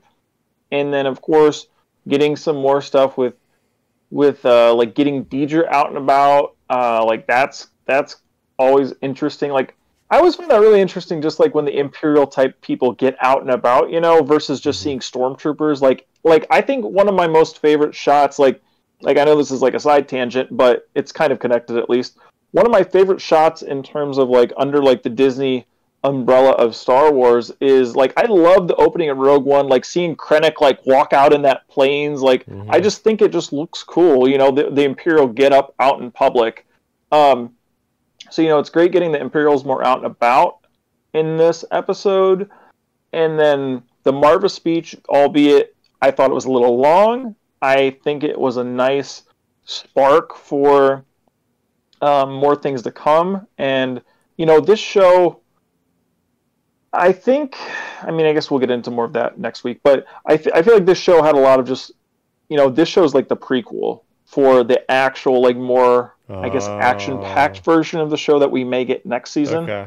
Um, and then, um, of course, as we as we had a long discussion about seeing the Death Star in this episode, I thought that was really nice because it connected a lot of the different things we've gotten throughout this series. Basically, like what's going on for the Empire in the background. You know, Saw's. You know, Saul, Luthen, all these people are like knowing like the Empire is growing more powerful and then it confirms it with the Death Star and you know it connecting back to the factory stuff we got with with Cassian and Kino. So I thought that was a a good touch, and uh, yeah, overall I thought it was a solid episode. And I came into it. I was gonna actually give it a.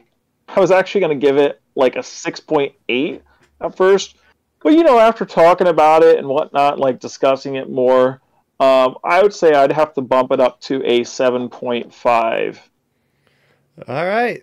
We got in the seven ranges, and uh, my sentiments have not changed. I think that this episode filed on all cylinders. It really brought the bar up to 11 for me as far as intensity, tension, uh, bringing everything to a satisfying close. You got all the all the characters all the pieces have been lining up to this point to see all these characters coming around, getting resolution, even to a damn droid, right? Even to a droid getting so much to do in this episode.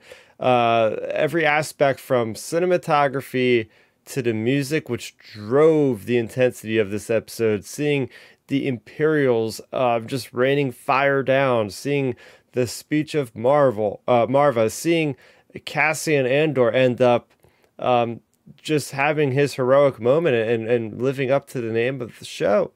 Seeing Luthen being there too, and, and everybody there to kill Andor, and then, you know, we knew he would survive, but it was cool to see how things played out and play it out in spectacular fashion for me. Seeing Bix and seeing how she's been subjugated, but seeing her get out alive, having um, a cliffhanger story too is it's, it's a good way to keep us busy. And then and then with the Death Star being revealed at the end, tying things all together like Milton put so well. It's like yeah, Narkina Five is crucial because now we got all that context of what they were doing and the future and all.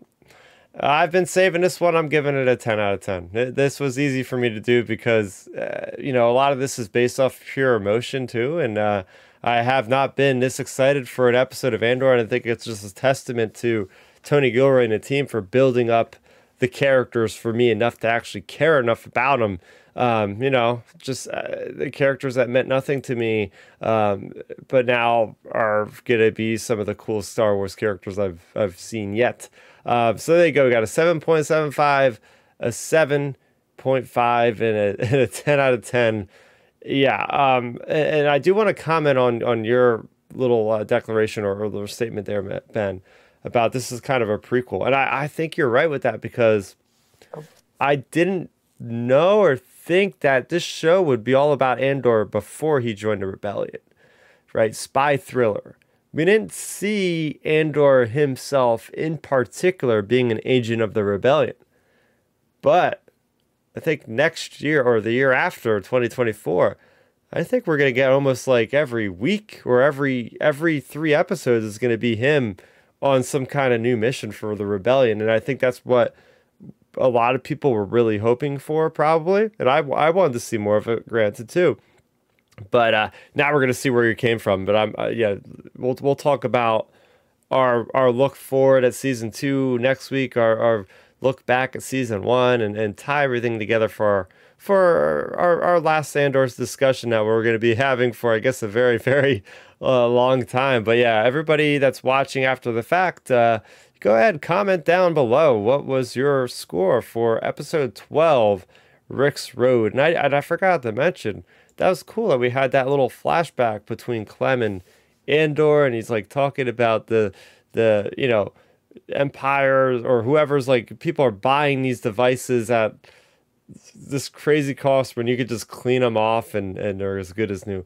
I, I knew that was deep symbolism for something, um, but that was a cool moment because we up until that point we didn't really get any like warm moments between Andor's father so that that that that was pretty neat. I like that little cut there that they had with him like touching the brick of his father. This was really neat. Just like the, again, the culture, everything with Ferrix, just how everything runs. We haven't seen anything in Star Wars like that specific, unless it's like Tatooine, but that's been built up over like 40 years. This show has only had a couple months to do that. Oh yeah, I mean, getting getting those type of like little details, it's cool. Um, it's cool like Mm, not like world building. I would say more like foundational building for the character and for for this sort of stuff. And like like I said, I think you, you know I'll, we'll get into it much more this coming week on the next episode of the podcast. But I think this show 100% now that we now that I've really thought about it more since I I, I brought that up. I think this 100% was a prequel series because let's be real, guys. We haven't got any of the spy thriller whatsoever that that was talked about like you know for this show like that yeah. sort of stuff like yeah. for the most part anyways. So like to me where's that at? Where's where's his rebellion stuff? Like you mentioned chris we haven't seen him being an agent of the rebellion technically. Technically right now like this series he was just like a contract worker i would say. So i mean he got paid his 200 grand and he was good. So like you know he was a he was under contract. So like i think this show was the prequel and next season will be the actual show of what people were expecting, like the more spy thriller, that sort of stuff with him working with the rebellion versus, um, you know, the prequel that we got. Yeah, I mean, it was the uh, all the spy stuff, of course, comes from Luthen Rael, and and that yeah, guy I was mean, just that guy's a legend. I can't wait to talk about his all arc next week because uh, there's a lot with Stellan Car's Skarsgård's performance. Uh, bringing one of the best Star Wars characters I've seen in a long time to the screen. So, yeah, so I much to that. talk there. Yeah, I, I, agree with that sentiment. I, I will say again, this is probably a hint for next week. He he's definitely in my top three of favorite characters because I liked seeing him on the screen, mm-hmm. especially in this show. Hell yeah, hell yeah. So for next week, of course, you'll be able to tune in live next week, like Aaron and like Gonzo did, talking to chat there at 9 o'clock Eastern on youtube.com slash starrapter. Next week, I will have my review up for you guys for the latest High Republic novel, Star Wars Convergence, and uh, we'll see what else might come down the pipe. uh, you know, I have a feeling that, you know, some news might start heating up now that Andor's over. So I'm sure we'll do that. And we have a lot of news stories that we haven't even talked or hinted about. Because, like tonight, you know, two hours just talking about the finale as it should have been, right? This is a Star Wars live action finale. How can we not just talk about this in its own entirety, right? So it's good to have these long discussions going into the characters and the plots of Star Wars. But yeah, lots of stuff happening at Lucasfilm as of late, which we will be talking about next week and in the coming weeks. So, what are you guys going to be up to this week? Uh, this week, just enjoying the rest of the Thanksgiving break. Um, oh, just hanging out, getting some stuff done. Maybe go uh, some family. We'll see what happens. Some extended family. Excuse me. Um, I know I'm definitely watching some football Sunday night because my Eagles are playing the Packers, so I'm, mm. I'm hyped. Heck yeah! Nice. What about you, Ben?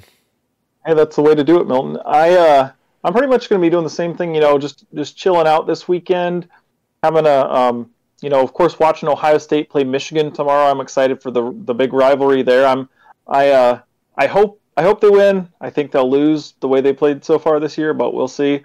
Um, and then an exciting thing though for me is I will be in Cleveland on Sunday at the Browns and Buccaneers game, and hopefully we get to see Ooh. the Browns beat old man Tom Brady. On, ah, so uh, yeah, I, I'm I'm I'm super excited for that game, even though it's ninety percent chance of rain from like noon until five, and that's right during the window where the game is. So mm. we might be getting rained on, but it'll be fun. Yeah, I don't know if I would call that fun, but uh, you be you, man.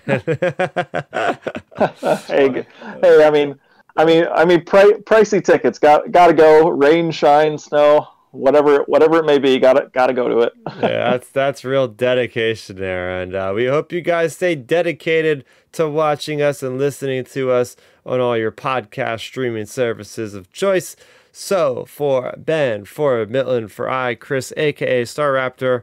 Tune in next week as we talk about season one of Andor as a whole. That's gonna do it for us here at Outer Rim Transmissions with episode number 84. Thanks for watching and transmission.